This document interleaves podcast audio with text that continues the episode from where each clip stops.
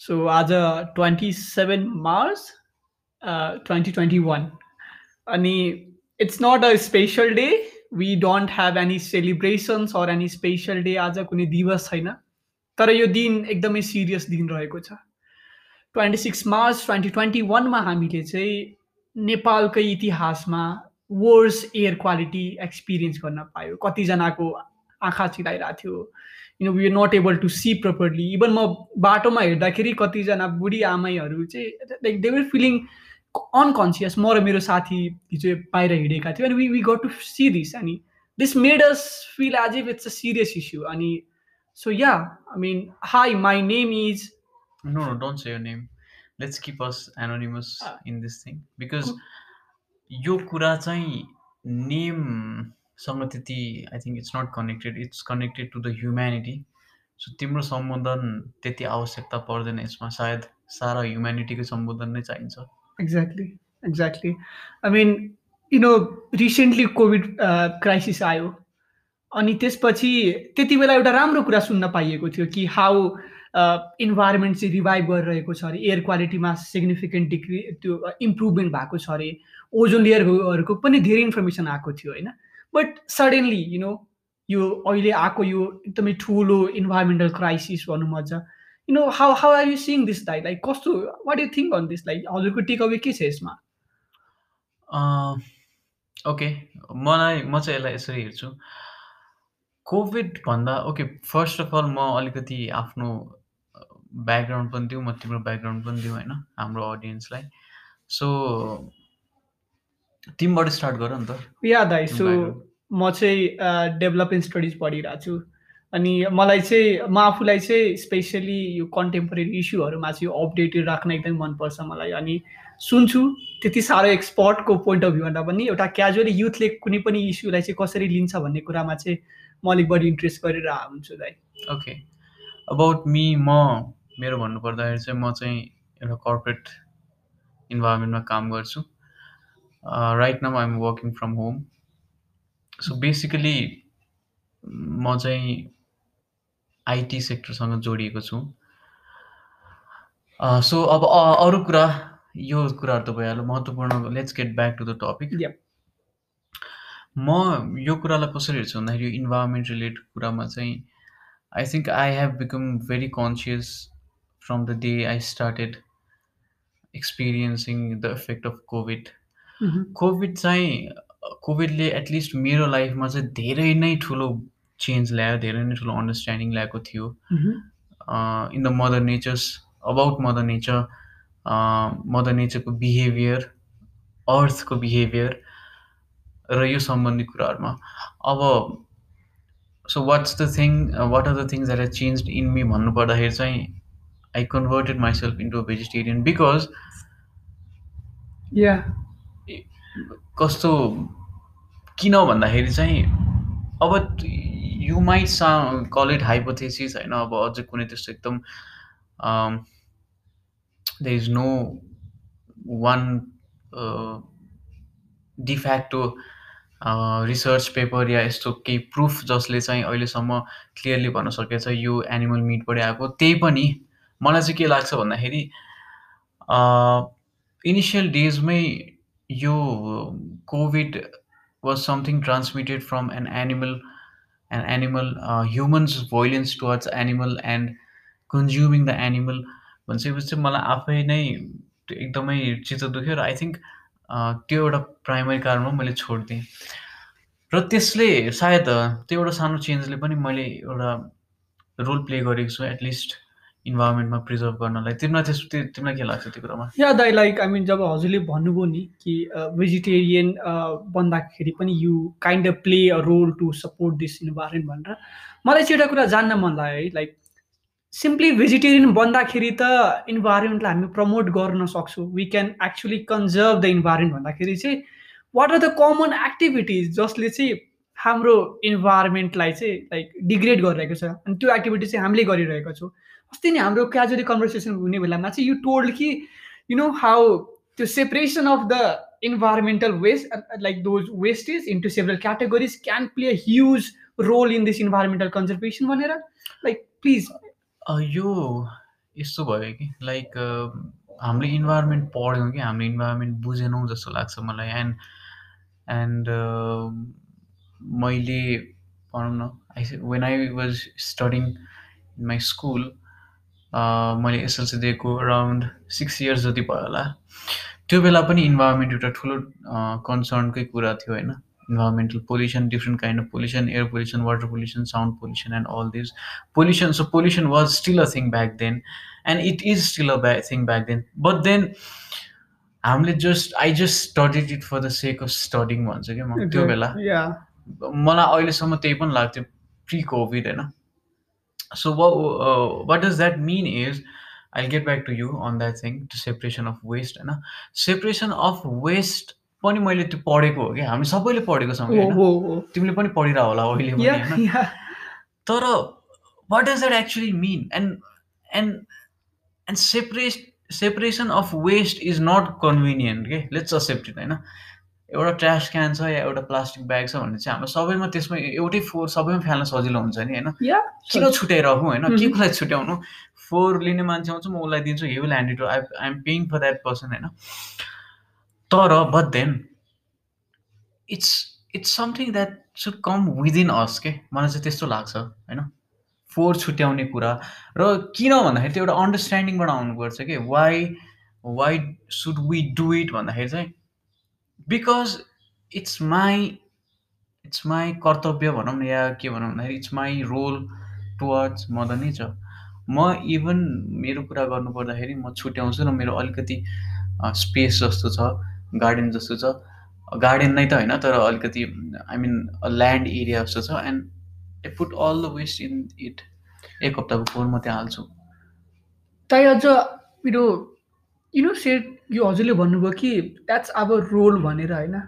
मलाई चाहिँ हाम्रो कल्चरको एउटा एकदमै नराम्रो बानी चाहिँ के लाग्छ भन्दाखेरि चाहिँ जब हामी क्वेसन गर्न थाल्छौँ नि आफूभन्दा सिनियरसँग अथवा कोहीसँग अनि त्यो क्वेसन गर्ने एक्टिभिटिजलाई चाहिँ अप्रिसिएट कमै गरिन्छ क्या दाइ? लाइक यु नो प्रायः जसो कल्चरल कन्टेक्स्टमा अथवा त्यसको कुनै सेटिस्फ्याक्ट्री रिजन हामीलाई दिँदैन क्या।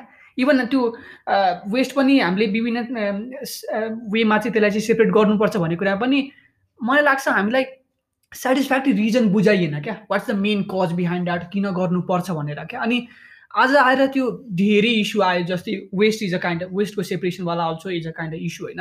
अब अहिले इभन प्लास्टिकको युज पनि इस्युको रूपमा आइरहेको छ होइन। सो पहिलो कुरा त हामीले क्वेसन गर्न जानेनौँ। अनि अर्को हामीले कसै कसैले जान्यौँ अथवा क्वेसन गरेको क्वेसनलाई चाहिँ राम्ररी उत्तर दिइएन क्या नेग्लेक्ट गरियो। अनि त्यो क्वेसन नगर्ने नेग्लेक्ट गर्ने प्रवृत्तिले चाहिँ एउटा एकदमै बिस्तारै बिस्तारै एउटा लेयर बन्दै गयो र त्यो लेयरले गर्दाखेरि नै थुप्रै खालको इफेक्ट इफेक्टहरू क्रिएट भयो होइन? र त्यो इफेक्ट नै टु बी अनेस्ट हामीले ट्वेन्टी सिक्स र ट्वेन्टी सेभेन मार्चमा देखिरहेको दाइ हो अब यसलाई everything is related to culture होइन? एभ्री यु आर यो कल्चर किसिमले भन्दाखेरि मान्छे भनेको उसको कल्चर नै हो उसको ह्याबिट्सहरू हो। So okay the thing is the thing is मलाई चाहिँ के लाग्छ भन्दाखेरि मेरो पर्सपेक्टिभमा यदि तिमी युथ हौ let's not about people were not of our of our age group होइन? म उहाँहरूलाई त्यति सामेल गर्न चाहदिनँ यसमा। सो मेरो एज ग्रुप या तिम्रो एज ग्रुप भनौँ न अप टु थर्टी या फोर्टीसम्म भनौँ होइन? सो त्यो एज ग्रुपको मान्छेले if they are not conscious about environment I don't consider them as a youth to be honest that's a bold statement you might tell me a very radical ya एकदम leftist या एकदम supremely के भन्नु अब? Leftist नै भनौँ न होइन? यसलाई त्यो भन्न सक्छ होला तर त्यो मेरो पर्सेप्सन हो किन भन्दाखेरि environment is for us environment is not for them now anymore होइन? अबको तिस वर्षमा टु थाउजन्ड ट्वेन्टी वानमा हामीले यस्तो इफेक्ट देखिरहेको छौँ। इभन तिमीलाई याद छ भने टु थाउजन्ड ट्वेन्टीमा पनि यस्तो एकचोटि भएको थियो। I guess in December okay जनवरीमै भएको? आई डोन्ट रिमेम्बर भिभिडली तर एक महिना तिन महिना अगाडि पनि भएको थियो। भएको थियो होइन? So the thing is they are gonna die होइन? दे आर गन डाई होइन? So it's us are gonna suffer so कुरा के हो भन्दाखेरि मलाई चाहिँ के लाग्छ भन्दाखेरि every youth should be an environmentalist like जस्तो अहिलेको डोमेनमा if you don't know how to use a computer there is a high chance that you'll fall behind होइन या because everything is linked towards it's an information age. त्यसै गरी if a person if a every person should be an environmentalist. म चाहिँ म चाहिँ त्यसरी मान्छु है।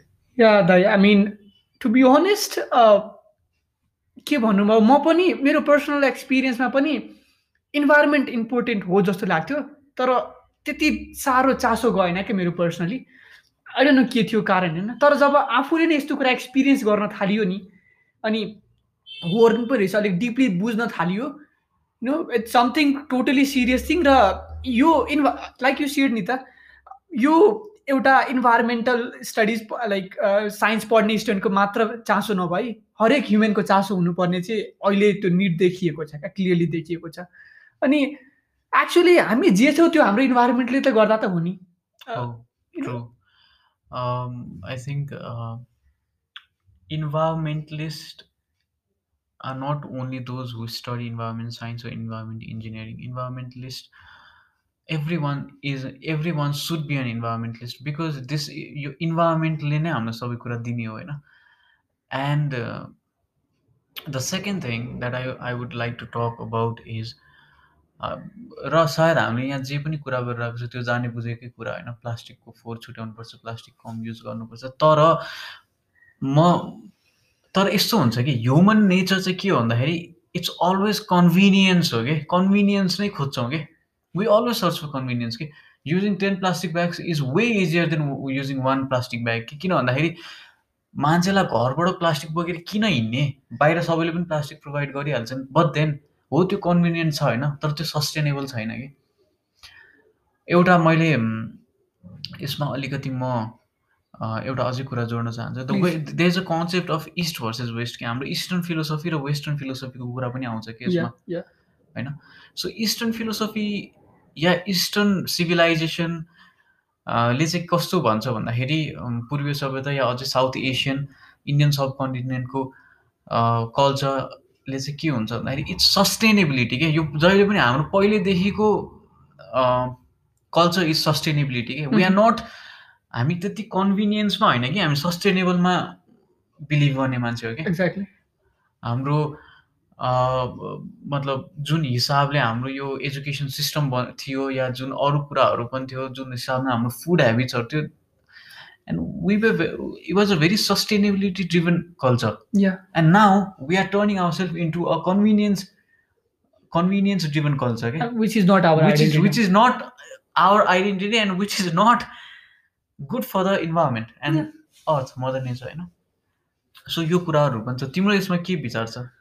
या दाइ लाइक आई मिन आई एउटा कस्तो नराम्रो कन्सेप्ट लाग्छ नि मलाई लाइक अहिले के बुझाइएको छ अथवा यु नो अब विभिन्न सोर्स छ यसको कारण पछाडि होइन यसको लाइक हाम्रो कल्चर हाम्रो ट्रेडिसन हाम्रो आइडेन्टिटी चाहिँ विकर छ।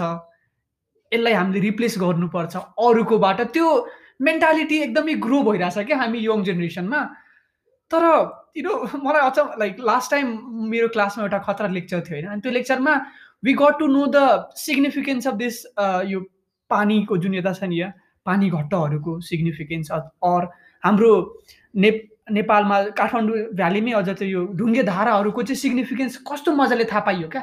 त्यति बेला आई रियलाइज ड्युड विदेशीहरूले यो कुरा सय वर्ष अगाडि थाहा पाएको थिए। हामीले त कति शताब्दीदेखि शताब्दीदेखि यो कुरा प्र्याक्टिस गरिरहेको छौँ नि त। हो आई गेट इट होइन? But then the thing is but then the thing is are not practicing it any more कि या that's the problem That's the the problem, problem okay forget about पहिले जे भयो भयो होइन? म चाहिँ यसमा म म धेरै क्रिटिसाइज पनि गर्दिनँ because this earth is a collaborating thing होइन? सबैजना हाम्रो कुटुम्ब हो त्यो मानेर पनि हिँड्नुपर्छ। अब अब के गर्ने भन्दाखेरि चाहिँ मेरो हिसाबमा चाहिँ मलाई के लाग्छ भन्दाखेरि कुटु सरी कुटुम्ब भन्नु खोजेको थिएँ। सस्टेनेबिलिटी हुनुपर्छ कि we should not be driven to our convenience होइन? किन भन्दाखेरि कन्भिनियन्सको धेरै सर्ट कमिङ हुनसक्छ कि? हामीले जहिले पनि सस्टेनेबिलिटीमा हेर्नुपर्छ कि? होइन? के लाग्छ? या एक्ज्याक्टली दाइ लाइक लास्टमा गएर अहिलेसम्म एक्जिस्ट भएको कुनै पनि सिस्टम होस् होइन? त्यो भनेको चाहिँ सस्टेनेबिलिटीको आधारमा मात्र छ क्या? जुन कुरा सस्टेनेबल हुन सकेन त्यो टिक्दैन। त्यो? टिक्दै टिक्दैन। आज हामीले ह्युमेनले गरेको त्यो कामहरू होइन? चाहे त्यो इन्भाइरोमेन्ट रिलेटेड होस् अथवा इकोनोमिक रिलेटेड नै होस् if that's not sustainable that is not going to survive okay the second thing I want to talk about is होइन यस यो कुरामा okay tell me one thing what is the cost of your prosperity तिमीलाई के लाग्छ तिम्रो तिम्रो तिम्रो भन्न खोजेको मैले ह्युमेनिटीको प्रोस्पेरिटीको कस्ट के हो या लाइक हाम्रो नेचुरल रिसोर्स हाम्रो environment okay I ask this question to someone else पनि होइन एक दिन एक दुई दिन अगाडि उसले चाहिँ के भन्यो भन्दाखेरि मेरो विल मेरो विल पावर मेरो हार्ड वर्क मेरो यो मेरो त्यो भन्यो। म त्यसलाई डिसअग्री गर्दिनँ। उसको प्रोस्पेरिटीमा उसको विल पावर उसको हार्ड वर्कको पनि धेरै ठुलो रोल छ। तर मलाई एउटा कुरा भन होइन हामीले के कहिले पनि रियलाइज गरेका छौँ कि हाम्रो प्रोस्पेरिटीमा यो अर्थ यो नेचर यो इन्भाइरोमेन्टले कति ठुलो रोल प्ले गर्छ होइन? And do even give a credit to that thing आखिर त्यो नभएको भए हामी रहन्थ्यो। हो। I think we should start from there कि म चाहिँ त्यसरी हेर्छु कि जस्तो तिमीले आज तिमी आज प्रोस्पेरस मतलब कोही पनि मान्छे अहिले अहिले is having oh see is having a tough time होइन? भोलि ऊ अलिकति प्रोस्पेरस हुन्छ होइन? त्यसमा एउटा सर्टेन कन्फिडेन्स के आउन सक्छ भन्दाखेरि I really work I work really hard and I then I then I achieve it होइन? तर सायद यसको मेन्टालिटी यसरी पनि कन्भर्ट गर्नुपर्छ फेरि भन्दाखेरि मेरो प्रोस्पेरिटीमा the exploitation of earth yeah the exploitation of nature the exploitation of environment is very much related होइन मैले सर्टेन कुराहरू नेचरको एक्सप्लोइट गरेरै म आज प्रोस्पेरिटीमा गएको छु प्रोस्पेयर भएँ and we should give back to the nature के सो अब म यसलाई कसरी मर्न चाहन्छु भन्दाखेरि कुनै पनि कुरा यो अर्थसँग हामी यति डिपेन्डेन्ट भइसक्यौँ कि त नेचरसँग हामी यति डिपेन्डेन्ट इन्भाइरोमेन्टसँग यति डिपेन्डेन्ट छौँ कि nothing in this world can get in a better state without exploiting the nature के होइन bitter reality bitter reality so at least back of the हेयरमा पनि हामीले लिएर हिँड्न सक्यौँ भने नि कि I am exploiting nature in every sense possible the day I got burn म जुन जुन दिन जन्मेँ मैले त्यो दिनदेखि नेचर एक्सप्लोइट गरिरहेको छु होइन? र मैले यसलाई प्रोटेक्ट पनि गर्नुपर्छ। यो मेरो रेस्पोन्सिबिलिटी पनि हो। That's my responsibility you know like तिमीलाई के लाग्छ त्यो कुरामा चाहिँ? द्याट्स लाइक आखिरमा मूल कुरा नै त्यो हो क्या। बिगाऱ्यो तिमीले भने त्यसलाई बनाउने कसले हो। हो। र र हेर न यस्तो पनि हुन्छ नि। They was very famous I I I learn from a person एकजना हुनुहुन्थ्यो। उहाँले चाहिँ के भन्नुभयो भन्दाखेरि यो जुन बागमतीमा हामीले यो ड्रेनेज गर्छौँ नि सिवेज खन्याउँछ नि। दिस वाज नट बिफोर सायद यो सय वर्ष भएको छैन होला यस्तो हुनु। छैन। कति या actually I am very connected to that that concept होइन? सो मेबी बढी भयो पच्चिस तिस वर्षभन्दा बढी चाहिँ त्यहाँको त्यो वाटर ट्रिटमेन्ट प्लान्ट पनि थिएन क्या दाइ। ओके भनिसकेपछि यो हामीले सबै कुरा त्यहाँ ड्रेन गर्न लाग्यो कति वर्ष भयो होला? सी सो प्लान्ट खुलेको चाहिँ तिस वर्ष जति भयो भने त चालिस पचास वर्ष जति होला होइन? पचास वर्ष मानौ न। त्योभन्दा कमै हो। भनेपछि मेरो हजुरबाको जेनेरेसनमा ड्रेनेज हुँदैन थियो। नो मैले इभन यति पनि सुनेको छु कि पहिला पहिलाको मान्छेहरू जब आउँथे नि यता गुजेश्वरी पशुपतितिर घुम्न जाँदाखेरि अनि त्यहाँ बागमतीमा नुहाउँथे त्यहाँको पानी खान्थे पनि अनि त्यो छर्किन्थ्यो सो म तिमीलाई एउटा कुरा सोध्छु है त यसमा। सो तिम्रो ग्रान्ड फादरको बेलामा त्यस्तो कन्डिसन थियो? तिम्रो फादरको बेलामा we choose convenience and we drained all our shits and all our wastage to Bagmati होइन and now my generation is having the problem of खानेपानी होइन yes see the convenience that my father chose is bringing the problem to me now होइन to the generation of mind भने चाहिँ हेऱ्यौँ convenience तिमीलाई कहीँ पनि पुर्याउँदो रहेछ त। दिस इज यो इक्जाम्पल चाहिँ आई गेस हामीलाई सुन्नु हुने सबैजना रिलेट गर्न सक्नुहुन्छ किन भन्दाखेरि कन्भिनियन्स हुँदै होइन कि? सस्टेनेबिलिटीलाई हेर्नुपर्छ कि जहिले पनि। हो मेरो मेरो बुवालाई त्यो ड्रेनेज पाइप बागमतीमा खनाउने एकदमै सजिलो हो। किन भन्दाखेरि बागमती काठमाडौँको बिचबाट बग्छ सबै घरको फोहोर त्यसमा खनाइदियो त्यो त्यहाँबाट निस्किन्छ होइन।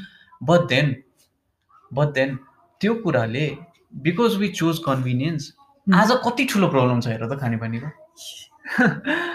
अब तिमी मलाई भन तिमी कुन कुन कुराहरू कन्भिनियन्स माथि डिपेन्डेन्ट भएर र सस्टेनेबिलिटी कम्प्रोमाइज गरेर गरिरहेको छु ल भन मलाई तिमी कति कोही कुराहरू छन् अहिलेको that you are doing right now